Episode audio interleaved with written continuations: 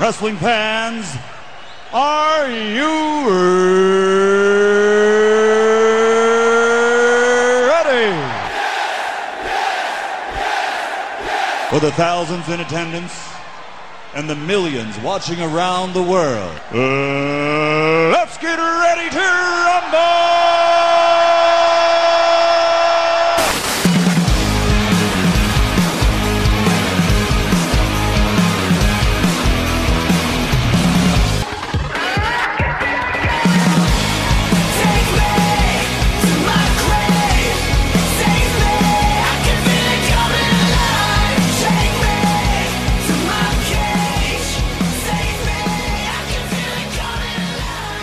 On, guys? Welcome back to Wrestle Rant Radio for Thursday, May 11th, 2023. I am Graham GSM Matthews. Hope you guys are doing well and having a great week so far.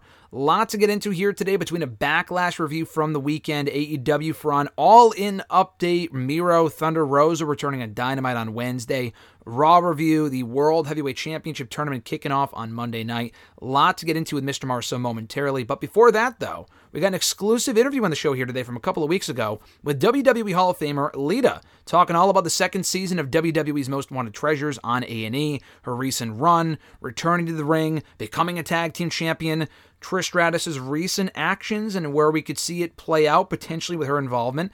Doesn't look likely at this point, but it's still a possibility at some point. Um, also, her maybe challenging a current active superstar not named Becky Lynch or Trish Stratus. Who could that be? Well, hear it from Lita herself here in this exclusive interview coming up shortly in audio form. The video is already up on my YouTube channel, youtube.com backslash WrestleRant, and the article will also be up shortly over on dailyddt.com. You can check out new episodes of the show every single Thursday on WrestleRant.com, WrestleRantRadio.com, iTunes, Stitcher, Spotify, TuneIn Radio, iHeartRadio, Google Podcast, Podbean, Pandora, and Amazon Music. Be sure to review the show, rate the show, subscribe to the show. Never miss a new episode every single Thursday. Like I said before, on the back half of the show will be my conversation with Mr. Marceau, breaking down all the latest in the world of wrestling. But first, my exclusive interview with now former WWE Women's Tag Team Champion, Hall of Famer, Lita. Graham G. Matthews here, BleacherReport.com, ahead of the season two WWE's Most Wanted Treasures on A&E, premiering soon, April 30th, 9 p.m. Eastern Time on A&E. We got the second season coming soon. We're talking to one of the hosts on the show, WWE Hall of Famer, Lita. Lita, how are you? I'm doing great. Thanks for having me. Absolutely. I mean, the WWE universe is getting to see a lot of you lately between this show, seeing you on WWE TV, obviously in the last couple of weeks at WrestleMania. But speaking about this show specifically, can you talk about, as someone that's been in the business, obviously your entire career, how much did you learn from partaking in this show and all the items that you came across and just kind of any knowledge that you gained coming out of the second season?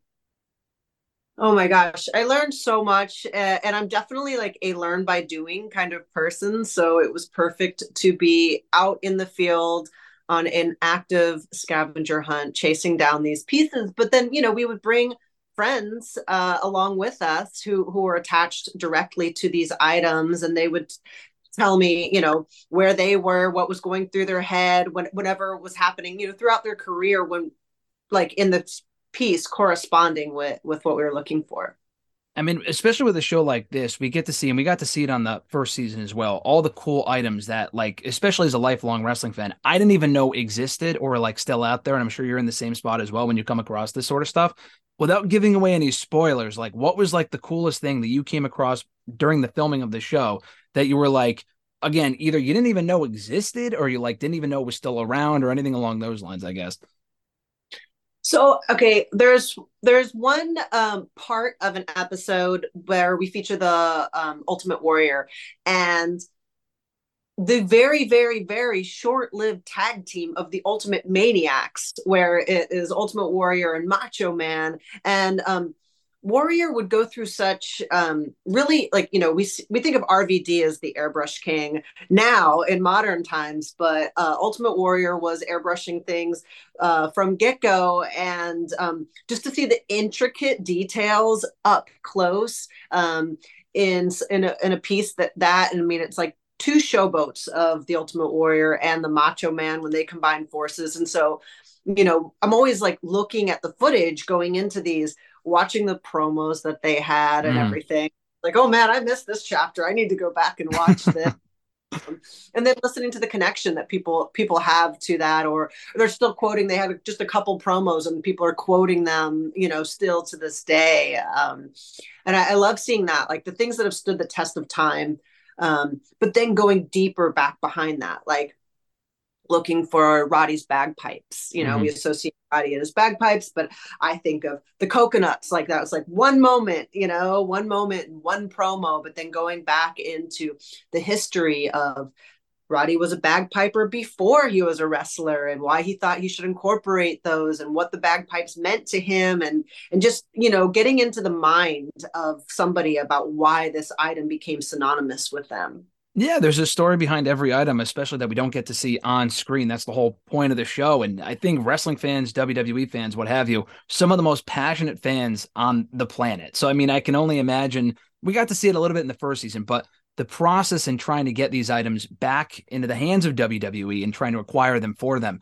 Can you talk to a little bit as far as what you were expecting if you thought it would be easy, more difficult, trying to get some of these items back into the WWE warehouse, and how difficult it was for some of these fans to part with their precious items, I guess.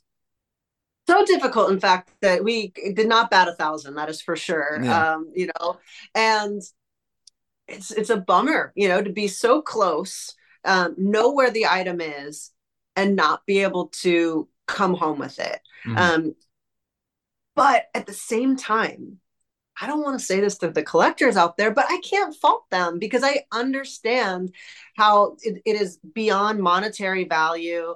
Um, it, it's beyond an experience to them.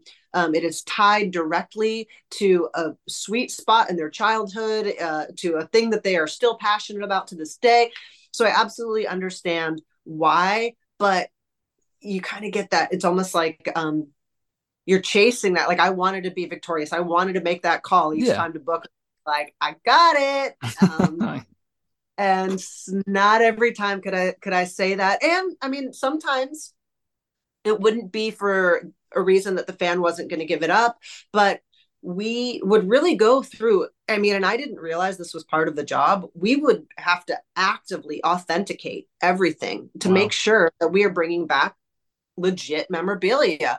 And so some of the times we would go down a path and we would we would not we would have a fake item you know and, Wow. and so that that like that would be disappointing but yet i it would be a relief because i'm like well you know i don't i don't want to bring this back and try to pass this off as something that that was was real when it's not Yeah, no, of course. And I think and everyone can kind of relate to being in that person's shoes and trying to part with something that you've cherished for so long, no matter how long it might be.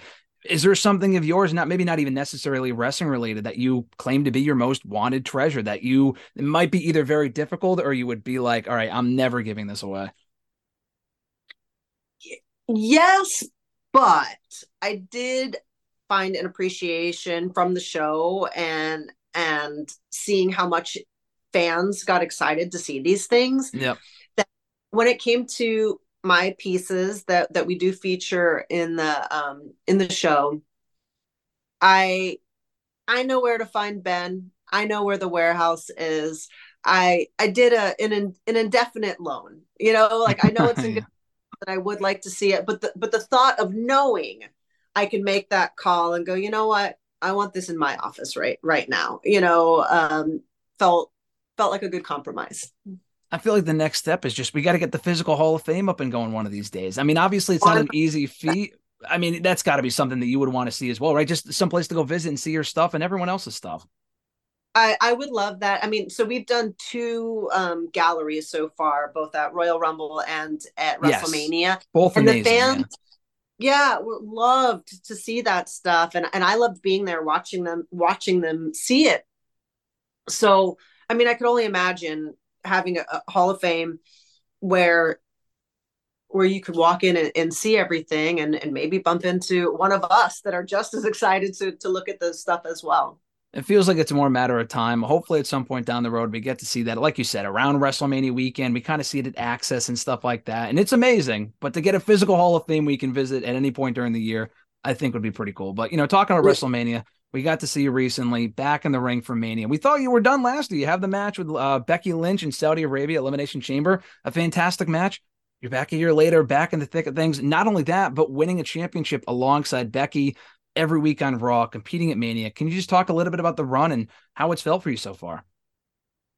Yeah, so far it's it's been pretty incredible and it's and it's weird because it it's as foreign as it feels like the first time coming back like oh what am I doing here? It's like it does start to feel like an old shoe like pretty quickly where Yeah. you know once I'm, I'm back on the road i'm like oh yeah i remember this life um but it, it's it's so it feels very familiar yet very new at the same time with the deep locker room of, of women that are so talented multiple women's matches every night to, to be able to post up and watch um and yeah just the possibilities seem really limitless with the the players and the character development with everybody um damage control was incredible to work with and then now as things have branched off with um, Becky and and Trish, I just feel like that's all the more interesting to um, to figure out where how this is going to all play out.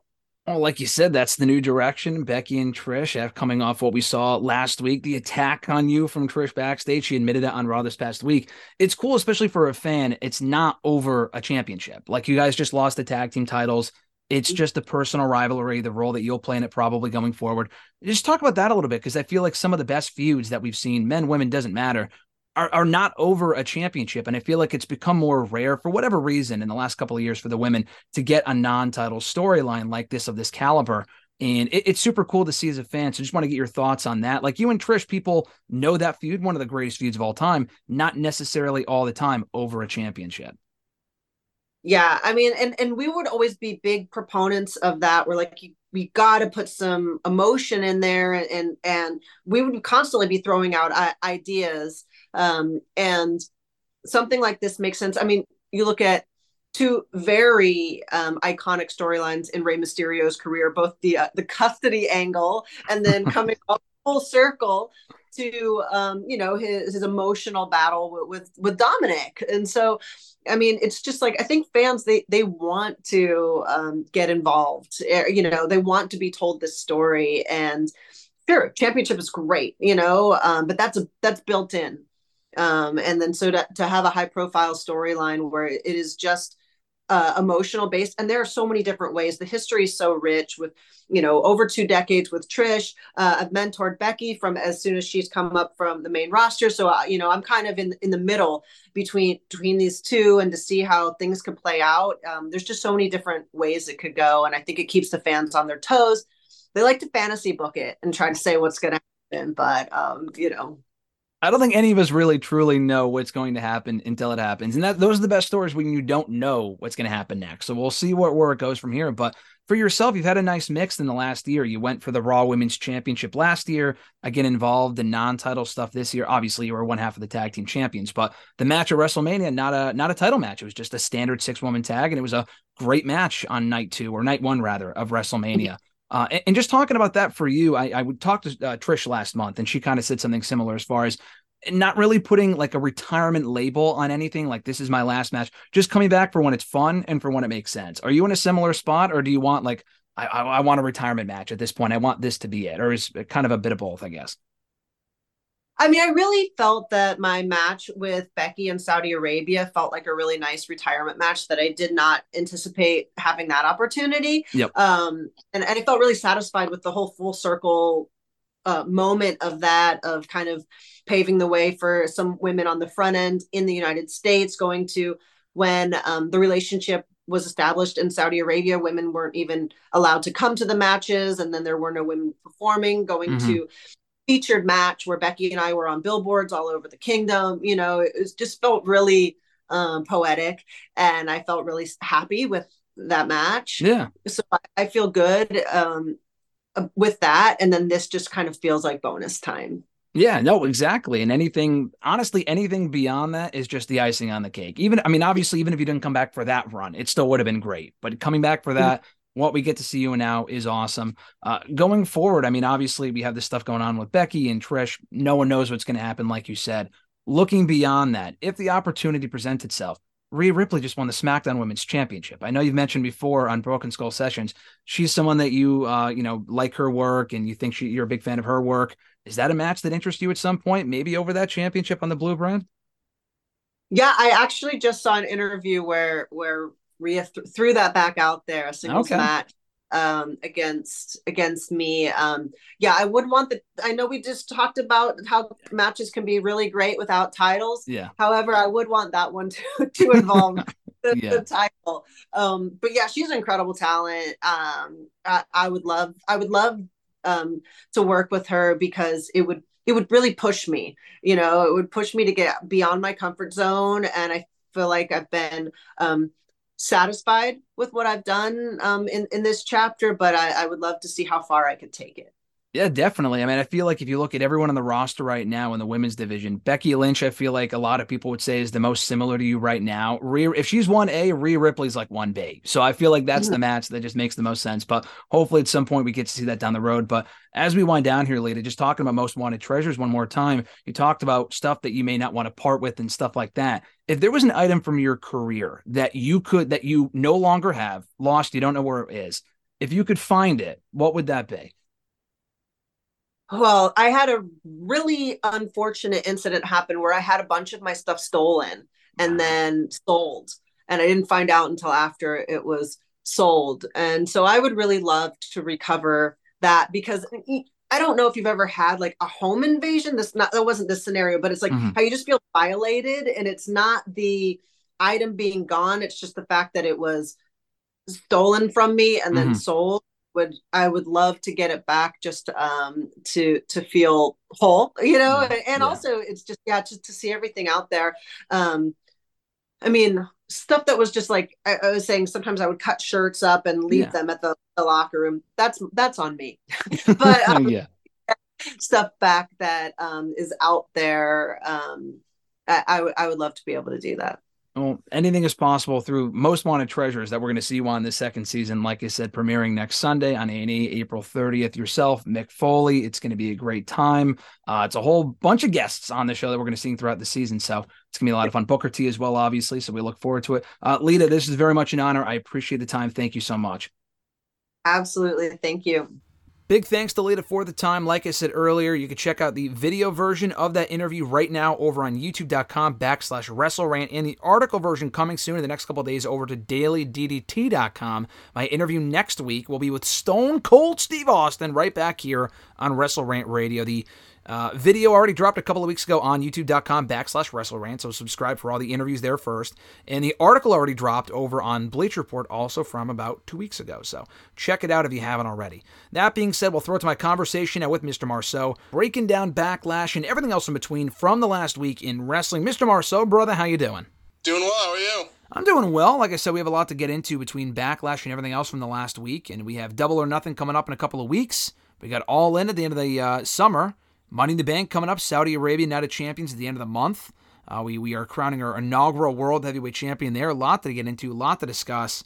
Uh, first of all, we got to talk. We got to start with Backlash though. Backlash was a very big show last weekend. That was the first thing before anything else AEW related, which we'll save for the end. Uh, we did our predictions last week here on the show. I thought the event was excellent. Actually, I thought it was a really good event overall. Hot crowd in Puerto Rico. Some really good matches. Um, a show stealing you know, uh, match of the year contender, and not even really because it was an amazing like match bell to bell, but the bells, the whistles, everything else in between with Bad Bunny and Damian Priest. Carlito coming out to a stone cold level reaction, a great time, pal. Uh, just give me your overall impressions of Backlash before we kind of get into the weeds here of the show, and just your thoughts on how much the crowd enhanced that event in SmackDown the night before in Puerto Rico and San Juan specifically. Yeah, I mean, I think similar to like when we were in Montreal, I feel like the crowd definitely made it a lot better than it probably was. I mean, I think the show on, I mean, Backlash as a whole, I thought was a really good show. But if you put that crowd in Raw from Jacksonville on Backlash, people have been like, uh, hmm, decent show, whatever. But Mhm. no, I mean, uh, this is kind of what happens. You go to like foreign markets or just markets that don't get it as often. When you don't get it as often, obviously, when you get it, you're gonna go crazy. Like these people, I think besides probably probably occasional house shows, haven't got a main pay per view in over 15 years. So, I mean, they were hot. I think they also did well with like who they featured. I mean, they had Vega, Priest, Bad Bunny, had some people with some Puerto Rican ties, and I mean, they basically adopted IYO SKY as well. So, um, but no, the crowd was phenomenal both nights. Let's get into it. IYO SKY challenging in the opening match on the show for the Raw Women's Championship, Bianca Belair, who's now on SmackDown, by the way. No update on the belt swap, which does give me hope that they will indeed resign in the championships. And I was not optimistic that was going to be the case just because WWE has a tendency to not really do what makes sense in these sort of situations. But so far, no word on it. I mean, that doesn't mean they are going to do the right thing, but it does give me hope that if they were going to do a belt swap, they would have done it by now. Um, but regardless, Bianca and IYO SKY opened the pay per view. Really good match, not a completely clean match. There were some, you know, awkward moments and whatnot, but overall, really, really good match. Takeover level to me. And uh, Bianca Belair not only winning, but becoming the longest reigning women's champion of the modern era, in Michael Cole's words. Um, I guess fuck Mandy Rose and Shayna Baszler and Asuka and the women that held the NXT Women's Championship for longer. But I mean, I, I obviously they're talking about the main roster, but it's it's just comical when they ignore their own company's history. Um, very weird. But Bianca has officially surpassed all of those records as far as the longest reigning Raw Women's Champion, SmackDown Women's Champion uh, of the modern era, in their own words. I know Trish Stratus was the WWE Women's Champion for like a year and three months back in 05, 04, 06, whatever it was. Um, so she has yet to break that record. Maybe she will face Trish at some point. Or actually, Trish is on Raw, Bianca's on SmackDown. That's not going to happen. But the real takeaway here was what you mentioned before, kind of the crowd adopting IYO SKY in a way, in the, in the sense that they, they really took her in as their own. I mean, you would think that she was from Puerto Rico from the great reaction she got here.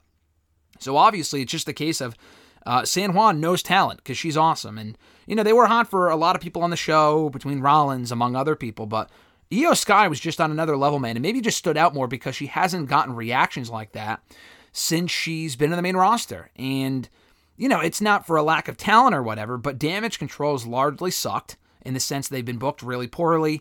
She hasn't really been showcased a lot on her own. She's had some good showings on Raw and triple threats and whatnot, multi women matches. But this was really the first time we got to see the IYO SKY of old, the Io Shirai of NXT fame, uh, and obviously before that from Japan as well.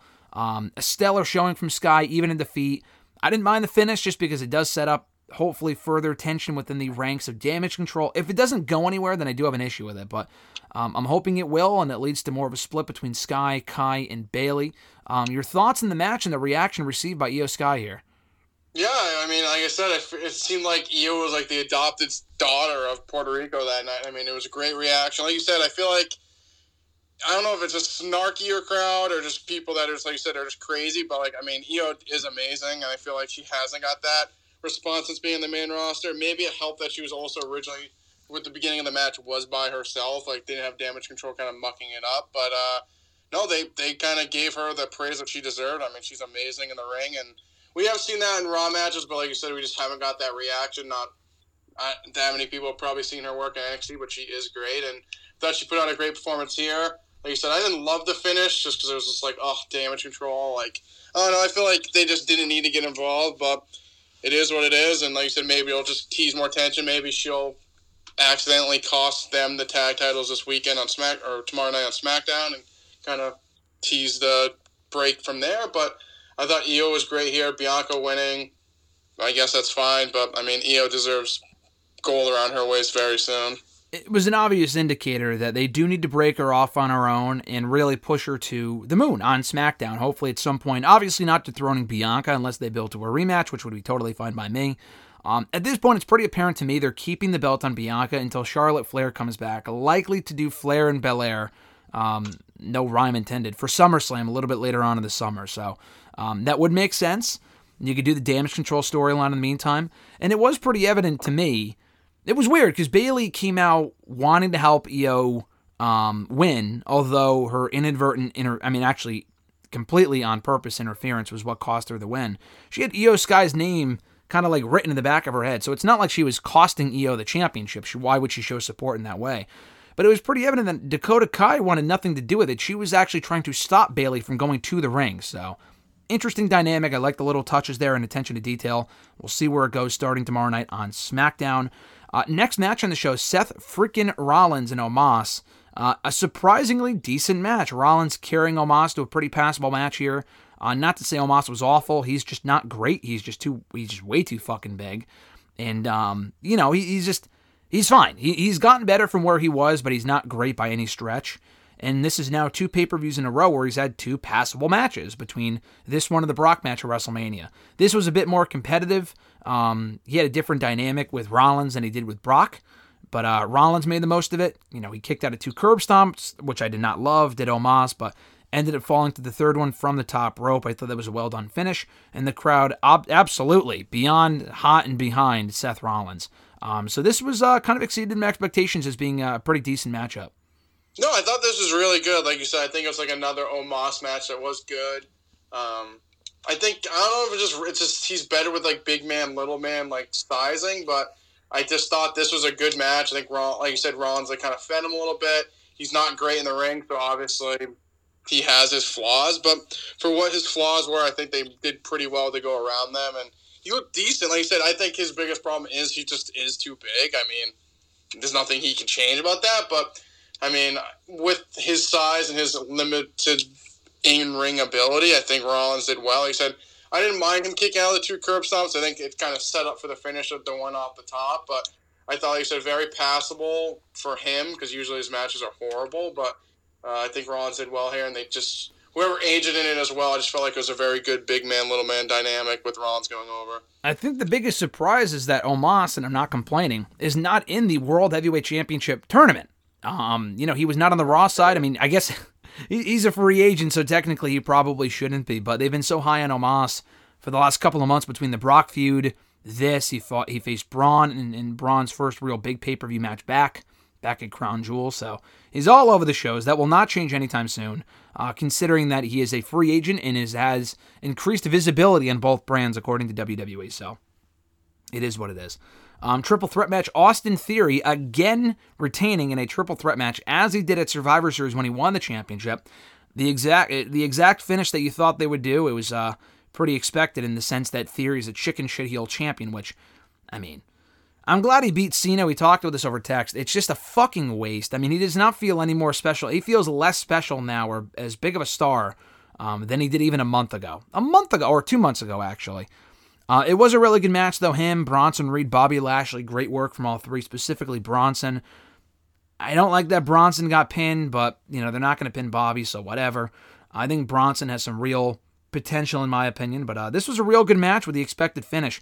I don't really know what they, I mean, we've talked about it before, what they can really do to reheat up Austin Theory again. Um, he just is kind of there right now. Um, we'll see what SmackDown has in store for him, but uh, this was a really good match, if nothing else. No, I thought this was a good match. Like you said, I mean, I called the finish. I knew this exactly was going to happen, and then it did. I mean, he basically capitalized on someone else, threw Bobby out of the ring, and pinned pinned Bronson here. But I don't know. It's like one of those things. Like I feel like he clearly is a focal point. Like he's on the SmackDown banner for the show. Like he is like they're one of their longer reigning champions recently. Like like I said to you before, it's just the way he's booked. Like I don't even know if I would call him a chicken shit because it's not like he really is a chicken shit heel. It's just like the way he wins. It's just like it's not even like cheating. That's I guess that's another thing. Just like he's not even like he's cheating to win. Like as a heel, he's just like picking up the scraps. And like I said, it's a, it's not even a chicken shit. It's just like a weak push. Uh, it's I don't even know how to describe it. It's not even like he's weakly pushed because he keeps winning, but it's like it's like fluky. That's the word I'm looking for. Like he gets these mm. fluky wins, so it's like, yeah, he beat Cena, but like he cheated. He beat cheated, beat Cena. So okay, but like I said, like every other time he's won, like the Logan Paul interference helped him beat Rollins. He didn't do anything in the Rumble that like really stood out. He beat the Survivor Series because I don't even know. Someone hit a finish, he threw them out of the ring. I think it was the same thing. I think Bobby hit Seth with a spear and he threw him out the ring, and then he pinned Rollins. So. I mean, I think it's one of those things he just needs to get more consistent wins by just winning and not kind of being fluky and kind of. It's not like ul- it's not like the edge like ultimate opportunist. I feel like it's just like like I said, it's like he's not making opportunity. Just like it's just a fluke and no one, no one really cares. I feel like he needs more dominant wins or just a more dominant presence for people to care about him. Like Yeah. I said, he's won. He's won a. He hasn't lost in forever. So Mhm. it's not even like you can say it's like him booking wise, like winning and losing. It's more like I guess the way he's winning and or losing. Yeah, and it's not even like he's overly heelish or like doing enough to get a lot of heat or like being aggressive or intense or slimy. He's just kind of winning by happenstance, and he's never the focal point, like you said. Off the top of your head, looking at the SmackDown landscape, I know he's already feuded with Bobby. I don't want to see them run that back. You know, you think of Edge, AJ Styles, um, you know, Roman's on the show, but he's a he's a heel. I'm trying to think of other baby faces on SmackDown that are still there. Karrion Kross and LA Knight are both heels. Off the top of your head, is there anyone that you want to see Theory work with on Friday nights going forward? I know he's involved in this World Championship tournament, so maybe something happens with him and Styles, and Styles beats him in the fi- the semifinals on SmackDown, and then AJ goes on to win the tournament. We'll get to the tournament stuff a little bit later on, but is there an obvious name from SmackDown that you would like to see work with Theory next? Yeah, I think you nailed it. I think Edge would be perfect. Like I said, I feel like I don't know if you could tie into like the ultimate opportunist thing and like him like saying he's not. He's just like I said, like winning fluky. Do him and Edge, I think would be good. Him and AJ. I said more credible people for him to beat. Like I said, actually beating them would be. Well, like I said, even at least winning like a heel does. Like I said, like cheating or something, like fine. But like when you just win because it just happens or circumstance, it just doesn't really people care. So I think Edge and AJ definitely stick out. Um, There's there really Rey. isn't too many other big baby faces right now that I think of, but I think Yeah. AJ and, and Edge would be perfect. I know he just beat him on the night after WrestleMania on that post WrestleMania Raw, but uh, Rey Mysterio is another option as well. He's on the Raw, he's on the SmackDown roster. I kind of forgot about him, so he's another option if they wanted to go down that route at some point. Uh, Rhea Ripley, the SmackDown Women's Champion on Raw, um, at Backlash, beating Zelina Vega from obviously Puerto Rico. She has ties there, which if you couldn't tell based on the reaction she received in front of this crowd, they went nuts for her. A, a nice little match here. They worked well together. The classic David versus Goliath dynamic. Um, good stuff. I think Zelina Vega, you know, I've said in the past, she doesn't really do much for me as a wrestler. I think she's always really thrived as a manager. That being said, I'm really happy she got her moment here. Um, she even said this was like the coolest thing that she's ever experienced with the reaction and whatever. She may never win a singles championship. She probably doesn't even need to, but you know, between the managerial stuff, she's been queen of the ring, tag team champion, having this opportunity. She's put together a real nice career for herself in WWE for a woman that got fired for several months for the whole Twitch bullshit a couple of years ago. So great to see her back and doing this sort of stuff. Rhea winning was never really in doubt. I mean, there was a chance they could have changed the title and done an upset. That would have been silly, even given their hometown reaction. Uh, Rhea just became champion. She should hold on to it for a while. But I enjoyed this, and I thought, again, the, the, the crowd really rallying behind Zelina made this as fun as it was. And it wouldn't have been the same literally anywhere else aside from Puerto Rico. No, this was this was really good too. I think similar to Omos and Seth, but I think this was done even better. Um, like you said, David Goliath really. I mean, Rhea really dominated this match, but Zelina got like picked her spots and like kind of got some hope spots in there. That crowd was going nuts, but it was more like her capitalizing on Rhea just like taunting or kind of like making some mistakes. But no, I thought this was a very good match. I liked IYO and Bianca a little bit better, but I did think this was a good match as well. Like I said, it was like the typical David versus Goliath. Zelina would pick her spots, use her speed. Um, Rhea just a little overconfident in certain spots, but no, I think the crowd was behind her, just like that gut wrenching, like is she gonna win? And then Rhea just ripped her through the ring and and pinned her. And I like I like how she got her moment after the match, but like you said, Rhea losing never really crossed my mind. Yeah, no, for sure. I think Rhea has really put together a great string of matches in a short period of time between winning the Rumble, her great performance there, the awesome match with Charlotte at WrestleMania, now Zelina on this pay per view. We'll talk about what's next for her in our Raw review coming up shortly, but, you know, not exactly optimistic, but as long as they keep Rhea rolling, that's all that matters to me. Uh, Bad Bunny, Damian Priest. I mean, what more can be said about the San Juan street fight between these two? It was pro wrestling to me at its finest, and that it was completely overbooked fucking crazy in certain spots. Um, but this is what I love about when they do it right. WWE does it perfectly, at least to me. I mean, it's one of those matches you could say, again, so much going on, interference city. But when you got a crowd like this, given the circumstances, to me, when the stars align, it works. And it, to me, here, it worked. Um, I thought Bad Bunny really held his own, did another great job. But you got to give the devil, I guess, his due in the sense that Priest did a fantastic job.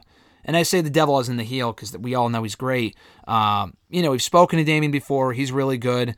And I'm glad to see him finally getting his flowers. Damian Priest is really, really good. I talked about it on hashtag yesterday as far as what his ceiling is, what they could see his ceiling being. I saw from PW Insider, I think yesterday or on Tuesday, um, that they see him as a bigger deal now than they did before. Now that could be hot air because you know PW Insider also said last year that Karrion Kross was the number two SmackDown on a number two heel on SmackDown, although he never ever felt like that. So this could be short lived.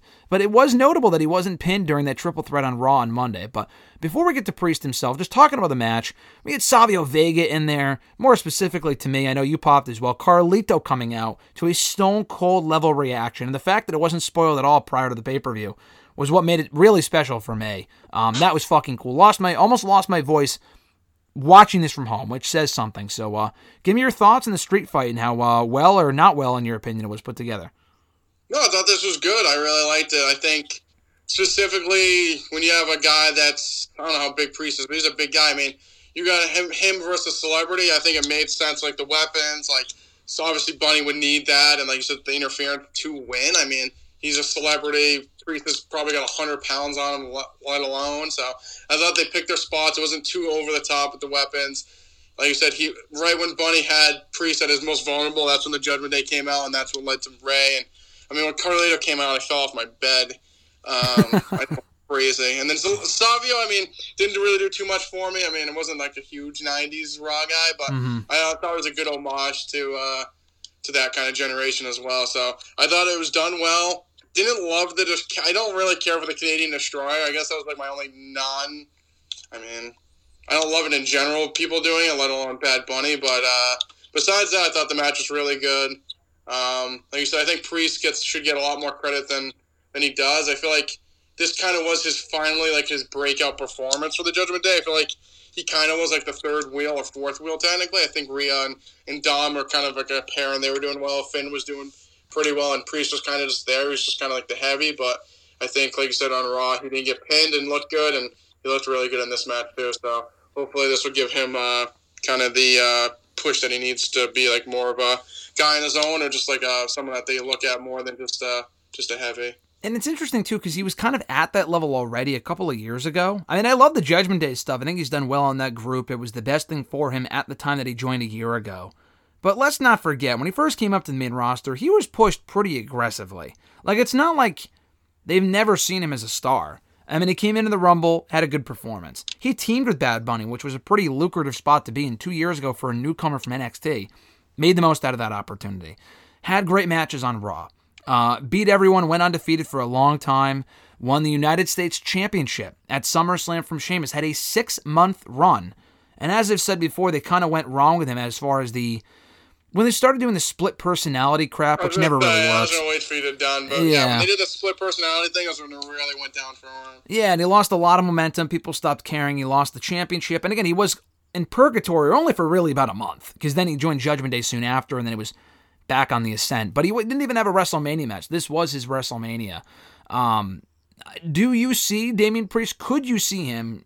Do you and could you see him as a world champion in WWE? We know he, that he has what it takes to be a mid card champion. We know that. We've seen that before.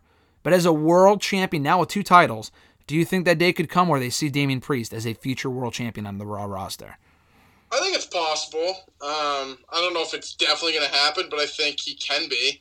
I mean, he's not a spring chicken on, on any means, but uh, no, I think he can. I, I think it's depending on. I think the circumstance would have to depend more on it, but uh, like if you're saying could he be one, I think so.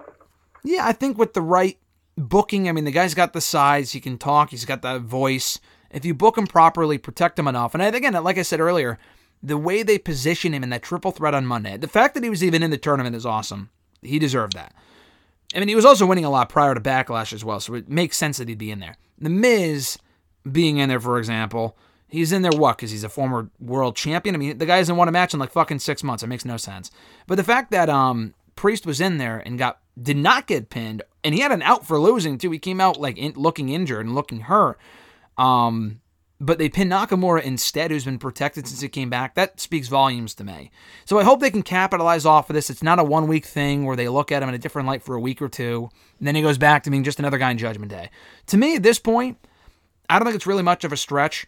I think he might have a higher ceiling in the main. Again, that's not really saying much because it's pretty obvious, but I think there's more of a chance that he can thrive at a main event level at this point than Finn Balor. Now, I know Finn Balor was in the semifinals of the tournament on Monday's Raw, but Balor's a guy at this point. If they haven't put the world title back on him yet, they're never going to. I mean, he's been on the main roster on and off for what, five or six years now, almost seven years. I know he went back to NXT for a few years, but You know, it, it was still he was he was he's been in the main roster for the better part of the last six or seven years.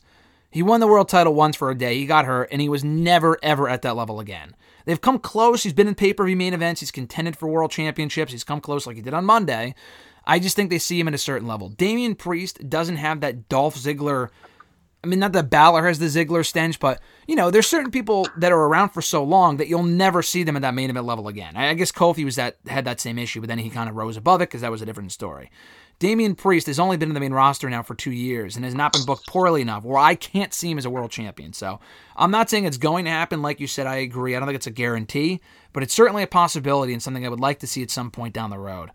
Uh, the Bloodline, Matt Riddle, Owen Zayn six man tag team match was never going to follow the street fight. I mean, they were put in a tough spot. They still had a really good match.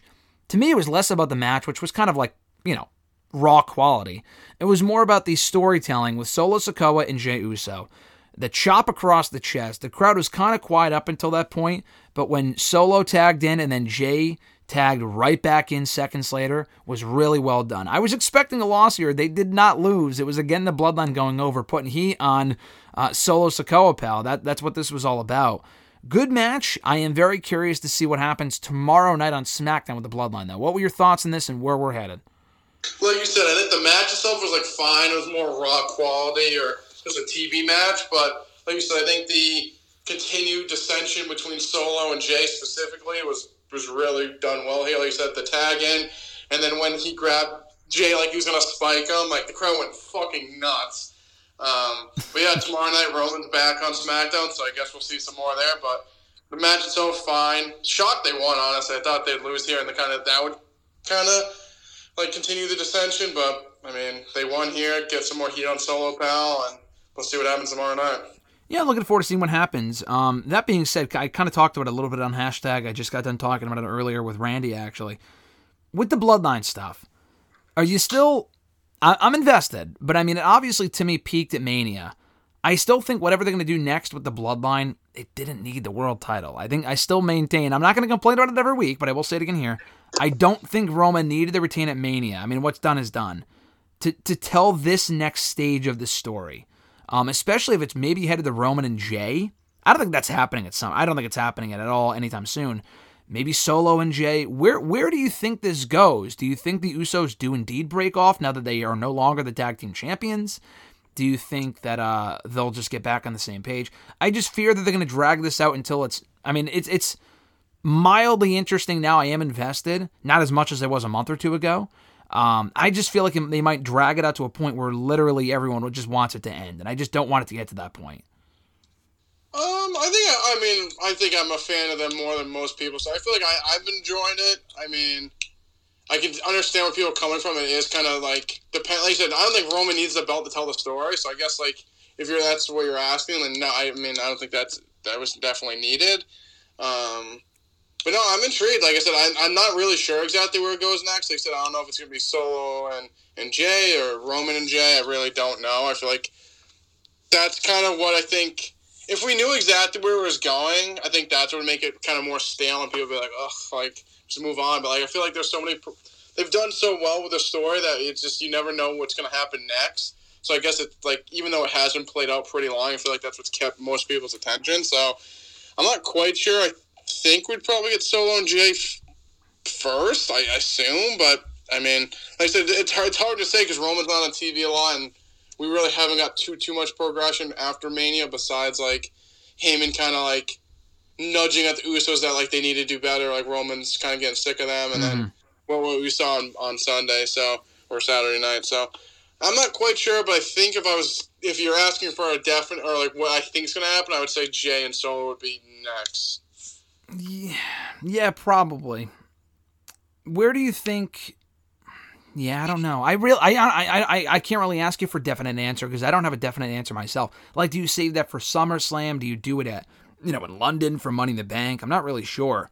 There's really no obvious end It game here. all really depends on what they do with Roman. I guess like that's where you go. Like if they do Jey versus Solo, and like the whole point's like him to beat Solo to then get the Roman, like then then, it would probably be him and Roman at SummerSlam. But like I said, we don't really know. Like Roman's kind of in limbo because we really don't know what he's doing. Like he doesn't have like any definite challengers right now. So It really depends on what, and then we also don't know who's going to lose the belt to. So I guess that's another thing. It's like there isn't a clear cut. Like we thought, oh, like Drew's going to beat him. No. Oh, Sami's going to beat him. No. Cody's going to beat him. No. So it's like there isn't really a definite person to beat him. So it's not really sure like where it's going. That's the thing. I'm I'm kind of I'm intrigued and I'm also worried. I'm intrigued because we don't know where it's going, but I'm worried because I feel like they may not know where it's going after WrestleMania. I feel like they had the end game in mind with Sami and Owens and them leaving the bloodline or Sami leaving the bloodline and whatever, and the Usos uh, taking the L and, and getting heat from Roman and whatever, and we'll see that tomorrow night because we haven't really seen them interact at all since WrestleMania, aside from that post WrestleMania Raw. So I don't know. Hopefully they have a plan in mind and hopefully it's good. That that's my only thing. Um, with with Roman Reigns again, he's back tomorrow on SmackDown. We'll go back to Backlash in a moment, but he's on SmackDown tomorrow. Do you think he's just there to further the Bloodline thing, or in addition to actually?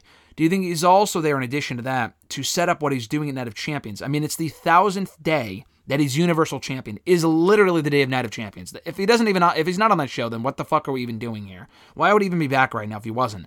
Um, if so, what do you think he does on that show? I mean, I guess my question is, who does he defend against?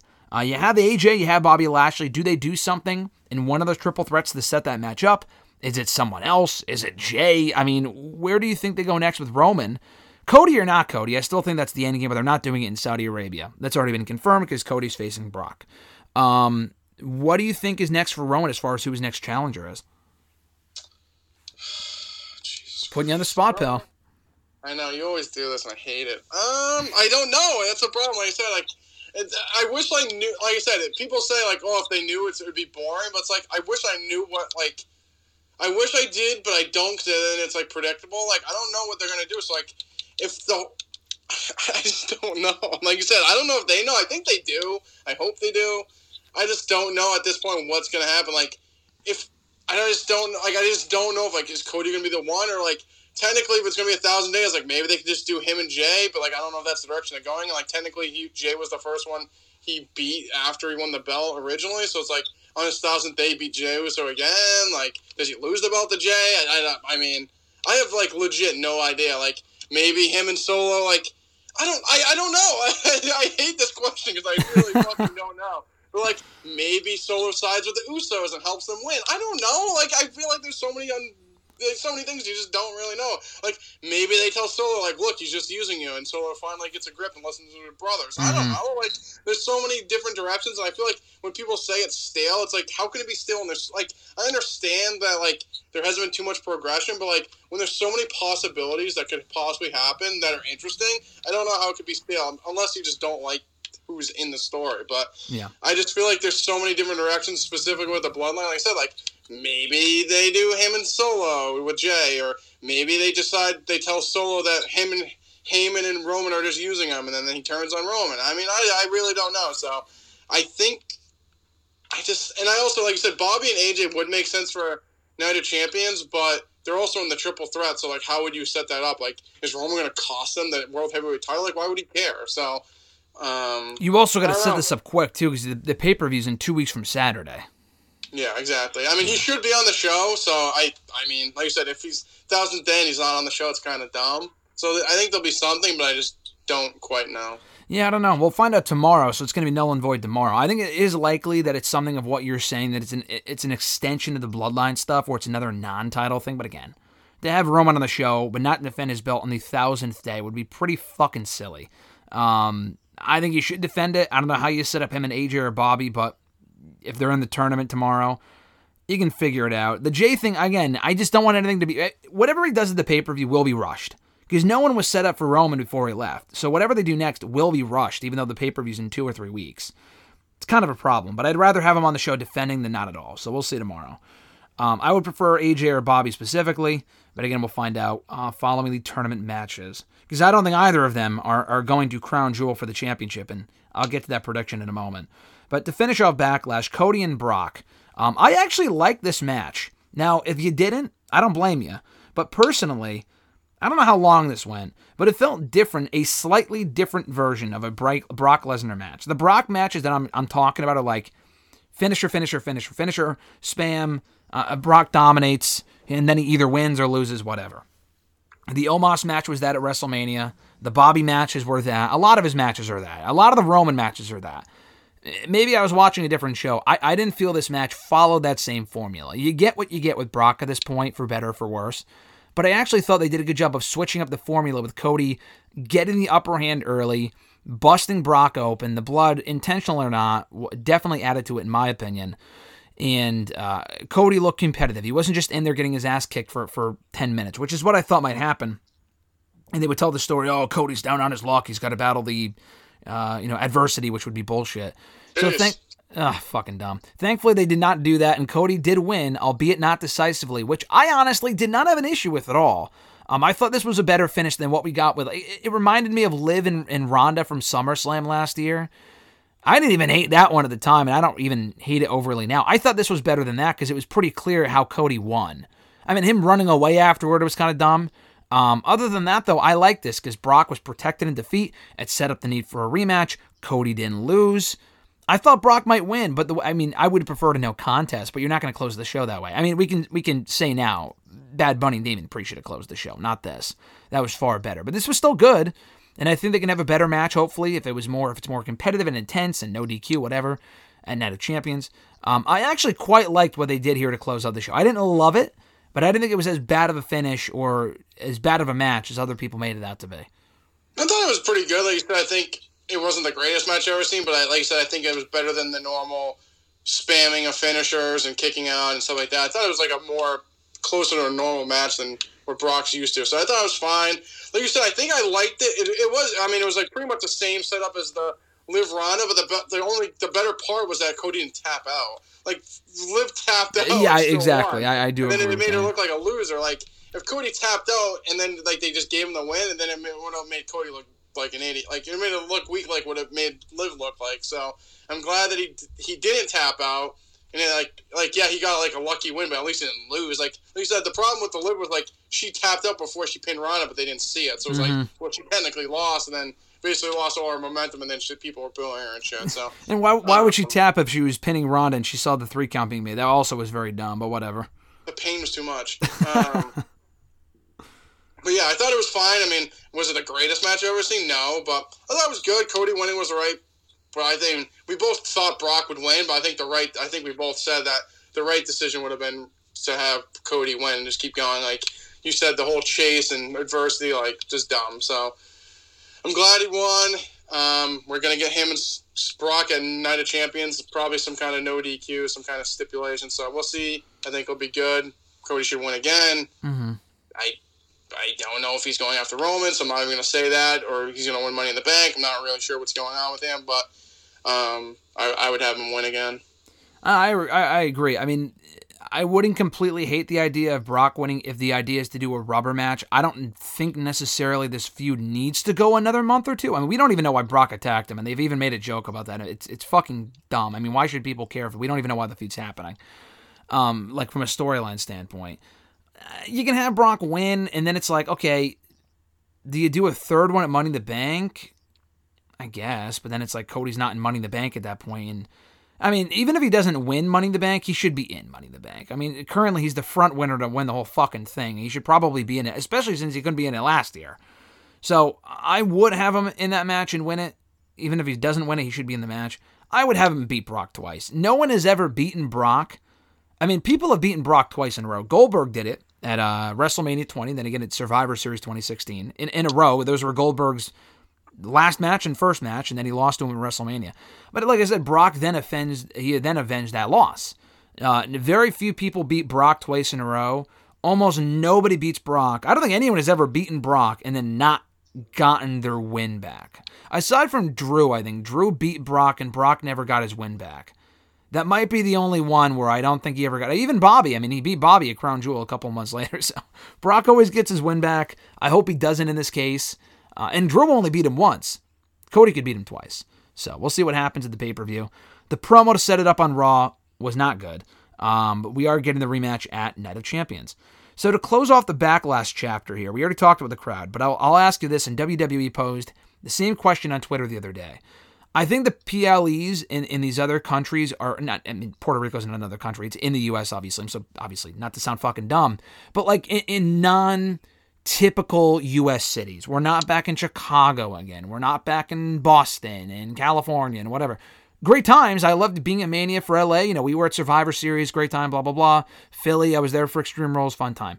But, you know, they're in Puerto Rico right now. They're going to be in Saudi again, which the last couple Saudi shows have not been bad, so I can't really complain too much.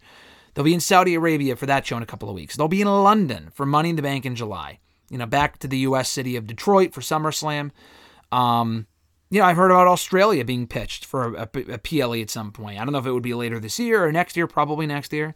But I feel like that would be cool. They were there for uh, Super Showdown, I think, five years ago. Uh, were they in Australia? So to go back there for a bigger show, a more consequential show, would be cool. AEW going to London for All In. Uh, you, you love to see it. So uh, just kind of your thoughts on the continued trend of going outside of the box. You know, we were in Montreal for Chamber. Amazing time. Clash of the Castle, one of the best shows they've done probably ever, at least in the last couple of years. In Cardiff, amazing time. I'm glad they're finally going outside of their comfort zone and doing shows at different times, not worrying, oh, it's going to start at 3 p.m. Eastern time. Like, I'm glad they're not really worrying about that now. Uh, maybe it was a pay per view thing and now they don't care now that they're on Peacock. I don't know. But it, it's about time. I hope it's not another 18 years before they're back in Puerto Rico. I'd be surprised if, if they were. I'm sure they'll be back next year for another show, if not Backlash again. Um, you know, something in, in Japan I feel like would be cool, like Beast in the East several years ago. Or, like I said, Australia would be nice. Yeah, just want to kind of, kind of get your thoughts on the PLEs being outside of the uh, typical U.S. cities and where you want to see them next. Yeah, no, I think it's nice. I mean, I think I think it all really depends on the city. I feel like normally like Boston, Barclays, there are crowds in the United States that are get up like they're like pretty much their go to markets in the United States, and I feel like they usually give the best crowds and stuff like that. And I'm not just saying it because I'm in the Northeast, but I feel like they do usually have better crowds than other places do. Um, but like you said, I also feel like going outside the United States, it kind of gives you, like I said, how can I miss you if you don't go away? Like if we have a pay per view in Massachusetts every year, it's not as special. So um, I think with these markets, you kind of see that. Like you said, they haven't had a, a, a, sub- show in, in Puerto Rico in almost 15 years. So yeah, they're going to get up for it. They also booked the card pretty well too. Like I said, they had a lot of talent that were some kind of either Puerto Rican descent from Puerto Rico. So definitely helped there. Um, but no, I, I think if they like Montreal was amazing. Like besides, I don't know when was the last time before that they were in Montreal like for a big show. Like yeah, they probably had some Raws, but besides like Uh, 2009, I think they were there for Breaking Point. I'm pretty sure. Exactly. So there's almost almost 15 years since they had a pay per view besides just Raw. So like that was a great crowd. But like you said, the story was there too with Sami. But like even if they went to like Toronto and had like a big crowd in Toronto, I feel like that. I mean that's like a old school big wrestling town like that. I mean I guess Detroit's pretty close, so I feel like they'll kind of get a little bit of both for for SummerSlam. Like they'll get some of the Toronto people with Detroit because Detroit used to be pretty big too. So. Mhm. Um, like you said, I think Australia would be big. Um, I mean, if they think, I think if they went to like Germany and stuff, would be pretty big. But I mean, it just like I said, it's more the fact that not to us. I want to like, yeah, I want them to come every year, but it is also one of those things. Like I said, how can I miss you if you don't go away? So Yep. if you have a pay per view every month, it's just not as special. And I think you get that with those crowds, but also just picking and choosing the cor- correct crowd also helps. Like the crowd on Monday was absolutely abysmal Mhm. uh, in Detroit and Jacksonville. I mean, I thought it'd probably be better, but the, it was really bad. Um, Yeah, and uh, the show and wasn't good, like but still, I mean, they were they were pretty quiet. So no, I, I think Australia would be a cool one. Like you said, Japan would be pretty neat. Um, maybe like one of those other Eastern or Central European countries. Like they're going to London, but like Germany would be pretty cool, or maybe somewhere in Italy would be pretty cool. So I think one of those European countries to Toronto. Like I said, Toronto. I guess they're kind of doing that with Detroit, but actually going to Toronto would be pretty cool since they haven't gone there with a big show since like Mhm. WrestleMania 9, 18, 17. I, I, I think they were there for SummerSlam five years ago. I'm pretty sure, or four yeah, years they ago. were just actually. only yeah they were they're at like just a little arena, but they did like Yeah. the Rogers Center again. That's Mhm. pretty cool. Yeah. No, no, Montreal was amazing. Doing something again in Canada has got to be on their list. I mean, that was that was a great time, and they make the most of it too. I'm, sure Triple H knew as soon as they booked that show, we're doing something with Sami there. Like as soon as they booked this Backlash show, they knew we're doing something with Bad Bunny. I mean, they announced that he'd be hosting, but we said it at the time. We said it a couple months ago when they announced this. He will wrestle on the show, and obviously he did. So um, it- it's pretty cool. Like Drew being in the main event of Cardiff. How can he not be? You know, for Clash. Uh, Gunther Sheamus also being on that show. So they're, they're doing a real good job of making the most and maximizing these markets. And it's made for some of their. Honestly, this is probably the strongest string of PLE's pay per views that WWE, I don't want to say has ever done, but at least done in a fucking years. Honestly, like. I, I can't remember the last time in the last five or ten years. I mean, COVID fucked everything up, but before that, I mean, their pay per views, some of their pay per views were good, some were great, but consistently, I mean, again, you can say one thing about the weekly TV shows. Raw is typically pretty abysmal. SmackDown can be good most weeks. Um, the pay per views I'm talking about, same thing with Dynamite too, but I'm talking about with WWE. And their pay per views since Triple H took over have either been good, if not great, if not outstanding. I mean, it, it, it really is kind of crazy to see how great the last couple of shows have been and how much better they can continue to be in the next couple of months. So we'll see if uh, Night of Champions can continue that trend, can continue the trend rather, in Saudi Arabia later on in the month. Um, talking about Raw real quick, not a lot happened. Kind of a boring follow-up show. Not a real exciting way to uh, kick off your new era of, of Raw with the new rosters. But the real focal point of the show was the World Heavyweight Championship tournament, which we found out over the weekend uh, will consist of Raw and SmackDown people. Fucking dumb, makes no sense. I know they want more star power in it, but it's like, listen, if someone from SmackDown wins, they haven't said this, but I assume they go to Raw. It's still stupid. Um, and Raw has enough people to where I think they could have filled this out just fine. Again, whatever. Um, but we did see Rollins advance over Priest and Nakamura in one triple threat on Monday, followed by Balor beating Cody with the help of Brock, and uh, The Miz in the other triple threat, and then Rollins beating Balor out of revenge from SummerSlam 2016 to advance to the finals. We've been saying for weeks since they announced the World Heavyweight Championship, Rollins will be, should be, could be, would be, everything, the World Heavyweight Champion. And uh, it looks like we're on the fast track to that happening. So, your thoughts in the tournament uh, from what we've seen so far? Now, do you remain confident in your pick that Rollins is walking out of Crown Jewel, the inaugural World Heavyweight Champion? Yeah, I think it's pretty safe to say. I mean, unless they want to swerve us for the sake of a swerve, I think at this point it's Rollins or bust. I think, but uh, uh, I thought, like you said, I think the match good. I think I would have switched Miz with like Braun probably. Like I like the Miz, I guess, but like he hasn't done anything of newsworthiness ever in like the last couple of years. I think Braun would have made more sense. There's like he's still a former world champion, whatever. Um, but I guess we didn't get that. But no, I, I think the matches itself were good. I think, like you said, besides that, the show was kind of just. I don't know if they were just trying to fe- feature a little bit newer talent. Like we got Dana Brooke, Natalya, Zoey Stark. I thought she had a pretty good debut on Raw. Mhm. Her and Kross. Like you said, the whole Dominik Mysterio New Day thing, or Xavier Woods specifically, was just kind of there. But like I said, I don't know if it's just to kind of get more heat on Dom, keep on TV, introduce New Day. I'm not quite sure, but uh, I thought the the title matches are good. I would, like I said, switch Strowman with the Miz. I just everything the Miz has been in lately, not his fault. This has been awful. Yeah. But I think if I mean the SmackDown, like the SmackDown involvement is dumb in a sense because, like you said, like if they win, they're just going to go to Raw. But like, what I think what would be a neat thing, which they definitely wouldn't do because it's too cool and a good idea. But like, say that like Edge wins, which I don't think is going to happen. But like, in sense, if Edge or someone on SmackDown wins, I think it would be pretty cool if they went to Raw and like SmackDown then was able to get like a traded person back. Like, oh, we got lost Edge. Let's take Cody. Let's take someone back. Yeah, I think. I mean, I don't think it'll happen, but I think that would be pretty cool. Like, that's like could kind of like make up for them losing someone. Like, oh, yeah, we let them in the tournament, so we get someone at equal value, or like you mm-hmm. said, it could get Cody back or get someone back in return. So I, I don't think it'll happen, but I think it'd be a cool twist to allowing SmackDown people in. It's like, oh, SmackDown gets a trade back. They have to make this clear. I mean, I'm just assuming here, but it would make no fucking sense for SmackDown to have three top titles, which they do, by the way. They have not clarified that the World Heavyweight or the uh, Undisputed Championship is one now, or if Roman's coming out with two belts, one belt, whatever. They need to make this clear that whoever wins from SmackDown, which they're not, but they need to make this clear that if they do, they go to Raw. And in theory, again, there's no GMs, which is even dumber. But if there were GMs, why the fuck would I let my people compete in a tournament where we don't even get the like? If they win it, then we lose that talent. I drafted Edge to my show on purpose. I don't want to lose him. Okay, fine. If you take my talent, then I'm fucking taking someone of equal value from your show. I mean, come on. You need to make these things clear. Um, they haven't done that, and they don't have GMs, so they probably don't care. But that would no, be a great I agree. idea. I just think that'd be a cool twist. I think it'd be an excellent twist. Yeah, no, I just I think it's I'm no, I'm I completely agree with you. I'm just saying they don't give a fuck and I think it's embarrassing. They need to make this shit clear. It's stupid. It's stupid why the SmackDown people would even be in it. But I digress. Uh, going off of that, I think uh, e- e- honestly, you took the words out of my mouth. I think Edge wins on SmackDown this week. First of all, I think it's cool he's even wrestling on the show. Um, you know, he wrestled against Rollins on SmackDown and MSG a couple of years ago. He faced Austin Theory on Raw a few months ago. He faced Dominik Mysterio on Raw a couple of months ago. He faced Damian Priest on Raw in Toronto back in August or whatever it was. So he's he's been on TV a couple times lately. It's I don't think Edge is a part timer. Honestly, Edge is like a quarter timer. Like he he's around a lot more than people think.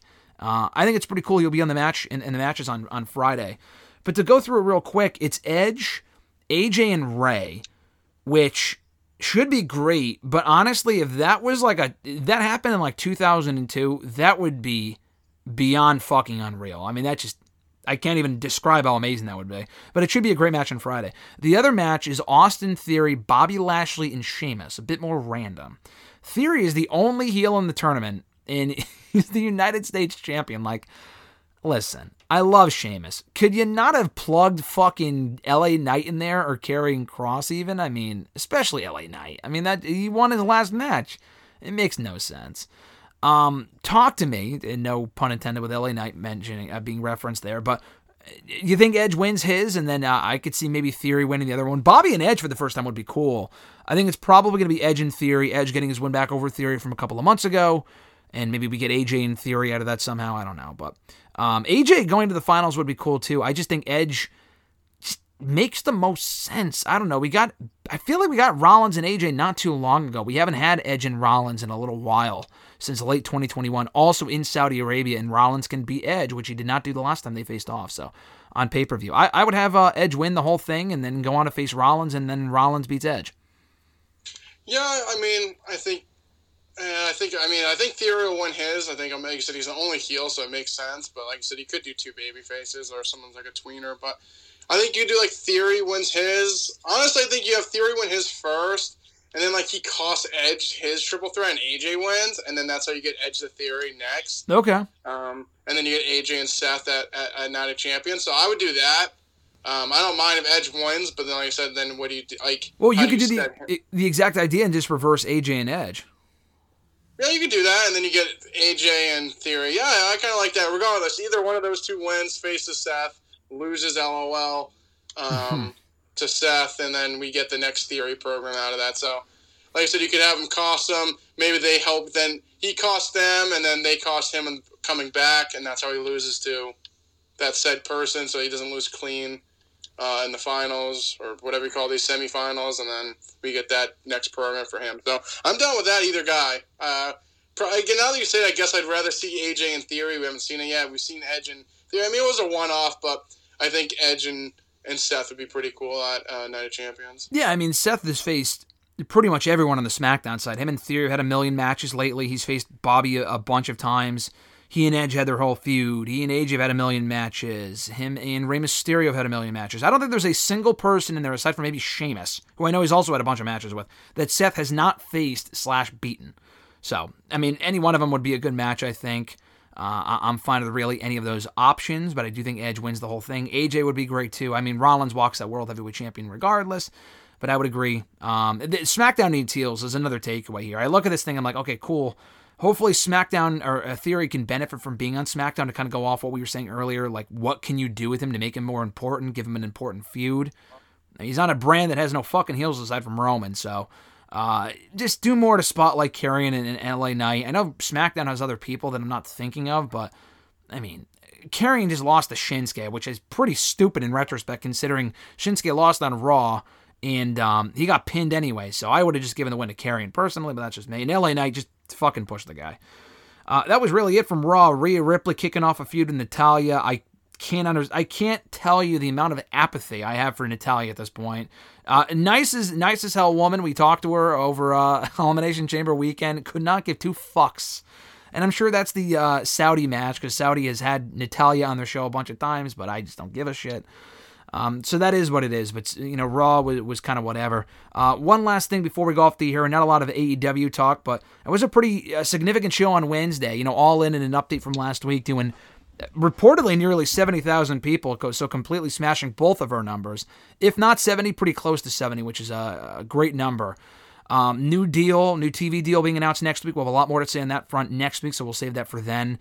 Uh, Dynamite, pretty big show last night. Miro and Thunder Rosa coming back.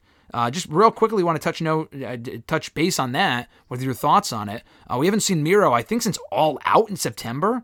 Uh, a lot of shit going on with him. Rosa, I heard today, is not cleared. Is still very hurt, but they, I guess, probably just wanted to pop people, or maybe she'll be an on-air presence. I don't really know. Obviously, this has a lot to do with Collision, so they're just going to put all the people that they uh, apparently have backstage problems with. Andrade, I imagine, would be on that show. They'll all be on Collision, which is hysterical to join CM Punk.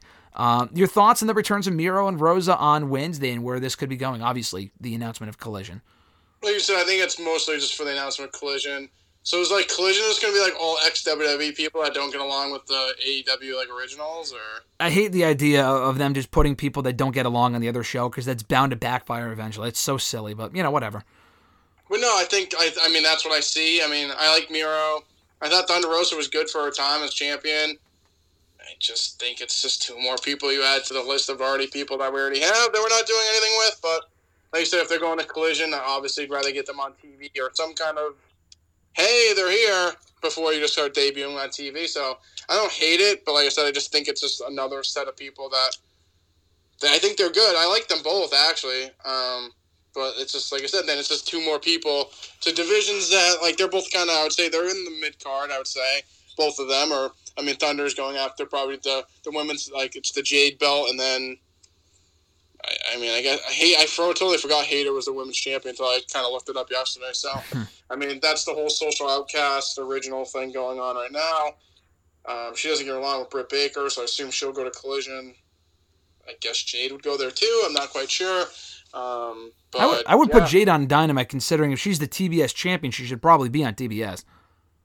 And she, like, but she likes CM Punk though, so. yeah, good point. But uh, no, I think I'd put her on. I think I'd put her on Collision. well, actually, speaking of which, do we know what channel it's airing on? Is it TBS? I know Rampage is on TNT. Do we know where it's going? I don't remember I don't think that. we know exactly yet. Okay, I it would probably be TBS, but I could be wrong. Uh, it's going to deal with preemptions. Um, listen, I think it's a great idea to have. If they're getting rid of the dark shows to have another show that's important, why not just make that Rampage? I have no fucking clue. Um, you know, we talked about it before. We'll see what happens. If, if Punk's on his way back, that could inject some interest into the product. Um, the all-in ticket sales are great. Double or nothing, not so much. We talked about it before we hit live. Before we went live here, six thousand tickets sold for a show in two weeks, and they did fourteen thousand last year. Kind of a problem. Uh, I don't know if it's the overexposure of markets or just the show isn't that exciting right now from week to week. I actually, I know you didn't agree, but I actually liked the show last night. Um, but it's just not consistent. That was the first time I watched Dynamite close to live in a long time. Um, so I don't know. They need to. There's still several stuff they need to work on, but we'll have more on the AEW front next week with the TV deals and whatnot being announced. But until then, Mr. Marceau, new episodes every single Thursday. WrestleRant.com, WrestleRantRadio.com, iTunes, Stitcher, Spotify, TuneIn Radio, iHeartRadio, Google Podcast, Podbean, Amazon Music, and Pandora. Rate the show, review the show, subscribe to the show. Never miss a new episode every single Thursday. So, uh, like I said, not a big week next week. Stuff to talk about on the AEW front. We have Double or Nothing and Battleground, which will very likely be it. I don't see why not. In two weeks. So next week it's kind of a down week, and we'll just discuss what's going on in the world of wrestling. Um, let me know when you uh, go see Guardians because you never ended up going to see it, right, Mr. Marceau? Yeah, I was supposed to go tonight, but I don't think we're gonna go. And I think we're gonna go next weekend at some point. Ah, okay. Well, I'll, I'll get your two cents on it. If I don't get your two cents on it next week on the show, we'll discuss when I see you uh, in Lowell for uh, Battleground Weekend. Sounds good. Sounds good, brother. Have a great one. I'll talk to you soon. Later. Adios.